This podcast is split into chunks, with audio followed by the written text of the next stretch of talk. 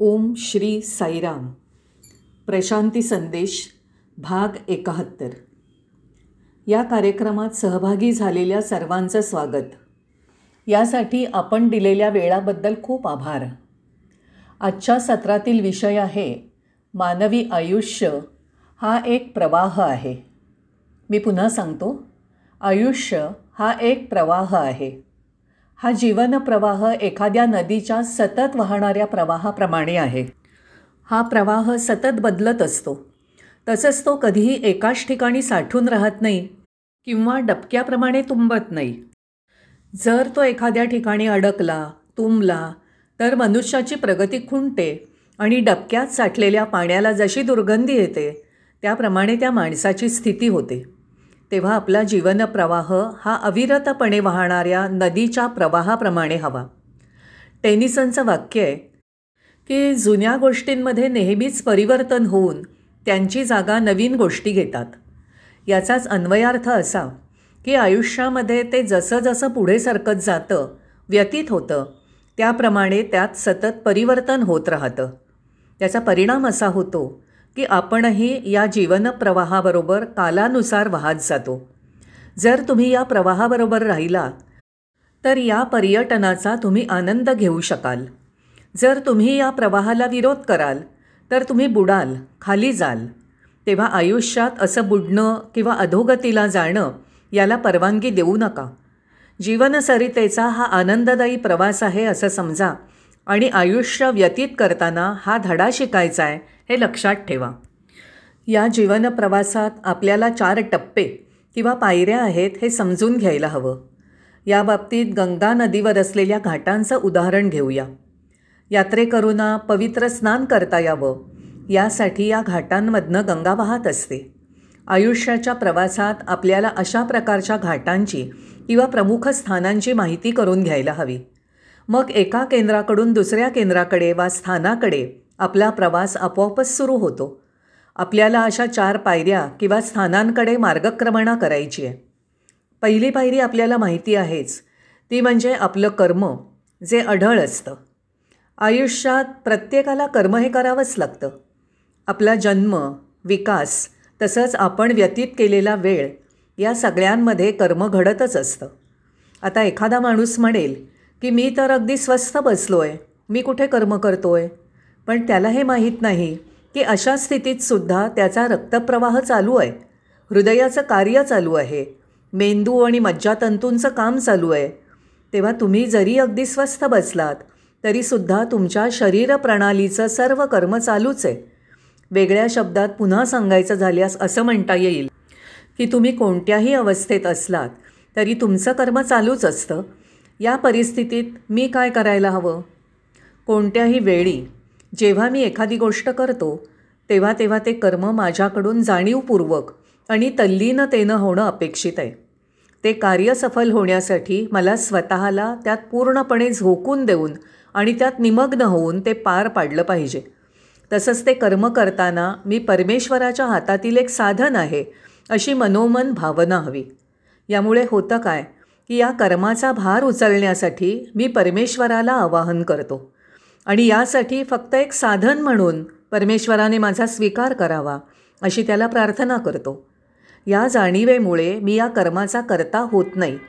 या सजगतेमुळे या कर्माचा करता करविता तो ईश्वरच आहे. ही वृत्ती मनात पक्की होते. हे कर्म मग साक्षीभावाने घडतं. त्यामुळे त्यातील अहंकाराची जाणीवच पुसून टाकली जाते. या कर्माबद्दल मला कोणी विशेष मानमान्यता द्यावी अशी उत्कट इच्छा पण उत्पन्न होत नाही. ज्या वेळेला यथार्थ ज्ञान होतं आणि शुद्ध जाणीव प्राप्त होते तेव्हाच अशा प्रकारची कर्म घडतात.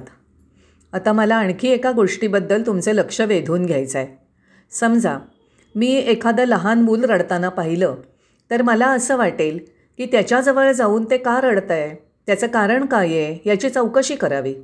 त्याप्रमाणे मी जर एखाद्या भिकाऱ्याला घोटभर पाण्यासाठी किंवा घासभर अन्नासाठी रडताना पाहिलं तर त्याच्याजवळ जाऊन त्याला मी मदत करेन. अशा प्रकारची बाह्य परिस्थिती मी जेव्हा पाहतो तेव्हा माझं अंतःकरण हेलावून जातं. माझ्यातल्या शुद्ध जाणीवेला अंतरंगातील दिव्यत्वाला त्याचा स्पर्श होतो. त्याचाच परिणाम म्हणून माझ्यातील करुणा दयाळूपणा उपकार करण्याची वृत्ती स्वार्थत्याग वगैरे दैवी गुणविशेष प्रगट होतात. अशा प्रकारे बाह्य जगतात घडणाऱ्या आनंदी किंवा दुःखदायक प्रसंगांचा माझ्यावर परिणाम होतो. जेव्हा इतरेजन आनंदात असतात तेव्हा मी पण आनंदी असतो. जेव्हा इतर मंडळी हास्यविनोद करतात तेव्हा मला पण हसू येतं. दुसऱ्या शब्दात सांगायचं म्हणजे बाह्य परिस्थितीनुसार माझ्या आंतरिक प्रेरणा स्फुरतात. कर्म करताना या परिणामांमुळे मला सहाय्य मिळत राहतं. उदाहरणार्थ मी रस्त्याने चालत जाताना माझ्या वाटेत एक दगड आला आणि त्यामुळे मला जोरात ठेच लागली. तर मी काय करतो? रस्त्यातच खाली वाकून तो दगड मी उचलून बाजूला टाकतो कारण माझ्यासारखी ठेच आणखी कुणाला लागू नये म्हणून. या प्रसंगी अशी माझी प्रतिक्रिया असणार.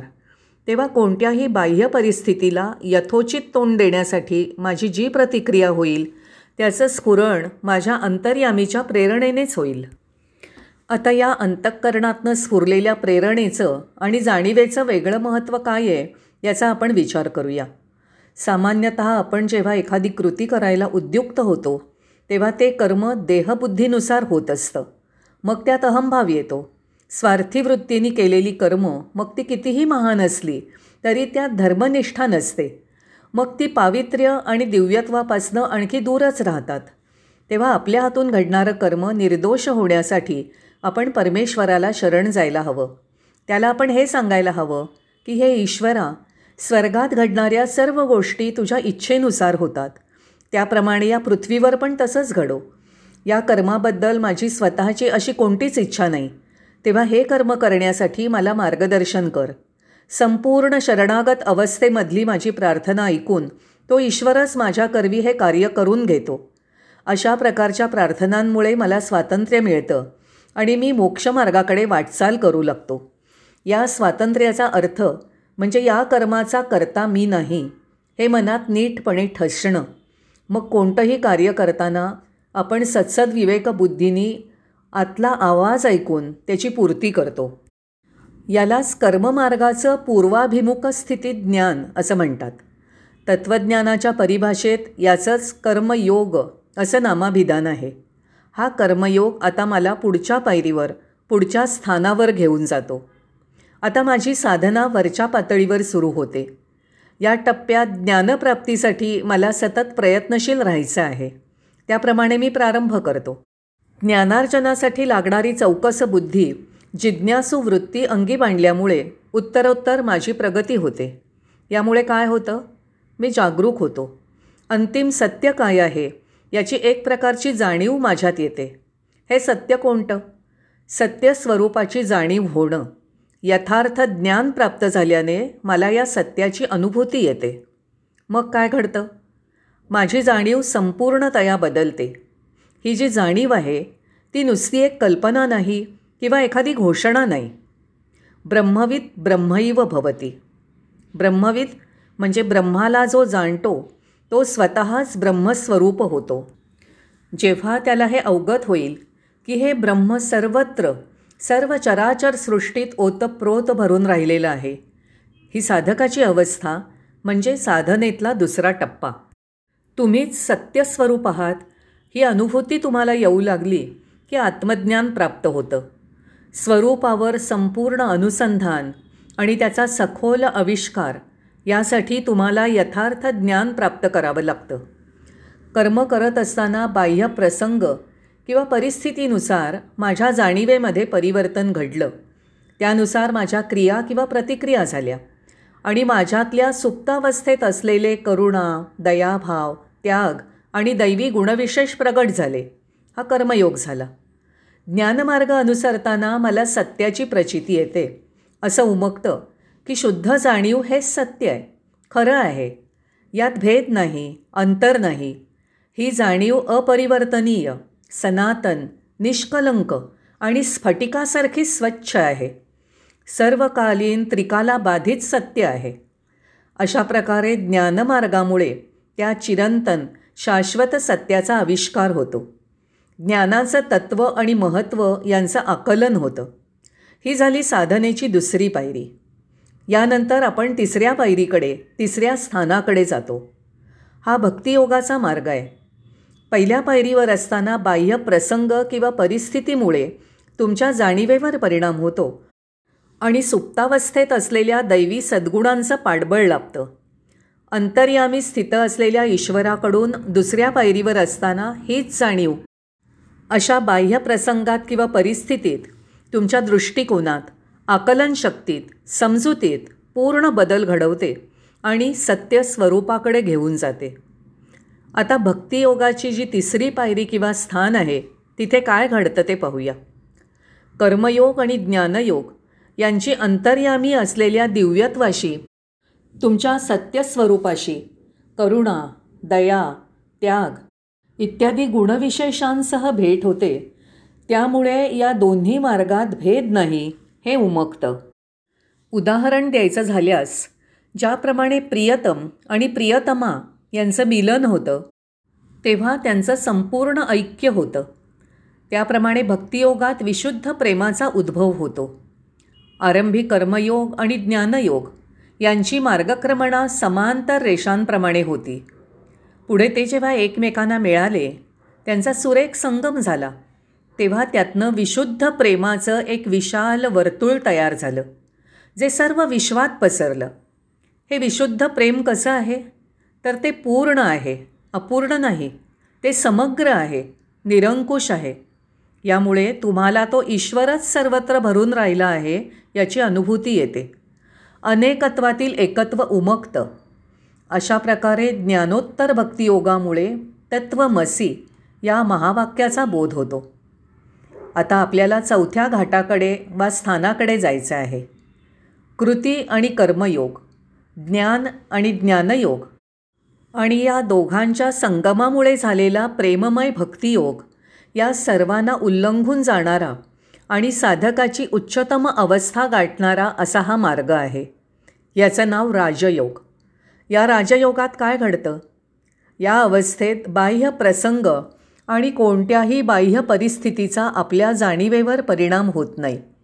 घडणाऱ्या घटनांमध्ये कोणताही बदल करण्याचा आपण प्रयत्न करत नाही. फक्त त्या सर्वांकडे अलिप्ततेने साक्षीभावाने पाहतो. तेव्हा सर्वांच्यात असून नसणं ही राजयोगाची खूण आहे. या अवस्थेत कोणतीही इच्छा नाही वासना नाही काही विशेष व्हावं ही पण आकांक्षा नाही. या अवस्थेत आयुष्यात जे काही घडेल आणि जे माझ्यासमोर येईल त्याचा मी स्वीकार करतो. जेव्हा तुम्ही कोणत्याही गोष्टीचा बिनशर्त स्वीकार करता त्याबद्दलचं धैर्य दाखवता तेव्हा तुम्हाला काहीच साध्य करायचं नसतं. कुठल्याही गोष्टीसाठी धडपड करायची नसते. प्रशांतीची स्थिती अनुभवून एक निरीक्षक या नात्याने सगळीकडे साक्षीभावानी पाहायचं आहे त्यामुळे तुम्ही सदा समाधानी असता संतृप्त असता आणि ब्रह्मानंदात राहता. साक्षीभाव यालाच म्हणायचं. अशा तऱ्हेने स्थिर झालेल्या साक्षीभावात कर्म ज्ञान आणि भावना उच्चतम स्थानी जाऊन पोचतात. ही झाली देहतादात्म्य लोप पावलेली विदेही स्थिती ब्राह्मी स्थिती. अशा प्रकारे सतत वाहणाऱ्या कुंठित न होणाऱ्या जीवनप्रवाहाच्या या चार अवस्था असतात ज्यामुळे आपल्याला आनंद प्राप्त होतो. या जीवनप्रवाहाला आपण थांबवण्याचा प्रयास करायचा नाही. मला असे काही लोक माहिती आहेत की ते फक्त एकाच पायरीवर येऊन थांबतात. काही मंडळी दुसऱ्या पायरीवर येऊन तिथेच थांबतात. कारण त्यांना असं वाटतं की त्यांची साधना या अवस्थेत पूर्ण झाली आहे अभ्यासाची इथेच इतिश्री आहे. पण तसं नाही. मी अगोदर सांगितल्याप्रमाणे सतत वाहणाऱ्या या जीवन प्रवाहाबरोबर आपल्याला प्रवास करायला हवा. यामध्ये तुम्हाला ब्रह्मानंदाची अनुभूती येईल. सच्चिदानंद सत चित आनंद हे तीनही आत्मा किंवा स्व किंवा ब्रह्म तुमच्यातील दिव्यत्वाला त्या हृदयस्थ परमेश्वराला निर्देशित करतात. ही चौथी पायरी म्हणजे तुमच्यात स्थिर झालेला साक्षीभाव जो पहिल्या तीन पायऱ्या ओलांडून गेल्यावरच प्राप्त होतो. दुर्दैवाची गोष्ट अशी की काही लोक याच तीन पायऱ्यांना किंवा अवस्थांना त्या एकमेकांच्या विरोधात आहेत. एकमेकांचं खंडन करणाऱ्या आहेत असं समजतात. पण तसं अजिबात नाही. प्रत्येक अवस्था तुम्हाला प्रगतीपथावर नेण्यासाठी पुढच्या अवस्थेकडे घेऊन जाते हे सत्य आहे. म्हणून आजच्या सकाळच्या सत्रात आपण आयुष्य हा एक प्रवाह आहे हा विषय घेतला. प्रसन्न समाधानी चित्त आणि आनंदमयी आयुष्यासाठी आपण या जीवनप्रवाहाबरोबर कोणताही विरोध न करता प्रवास करायला हवा. भगवान बाबांचा कृपाशीर्वाद तुम्हाला प्राप्त होवो. तुमचा खूप आभारी आहे.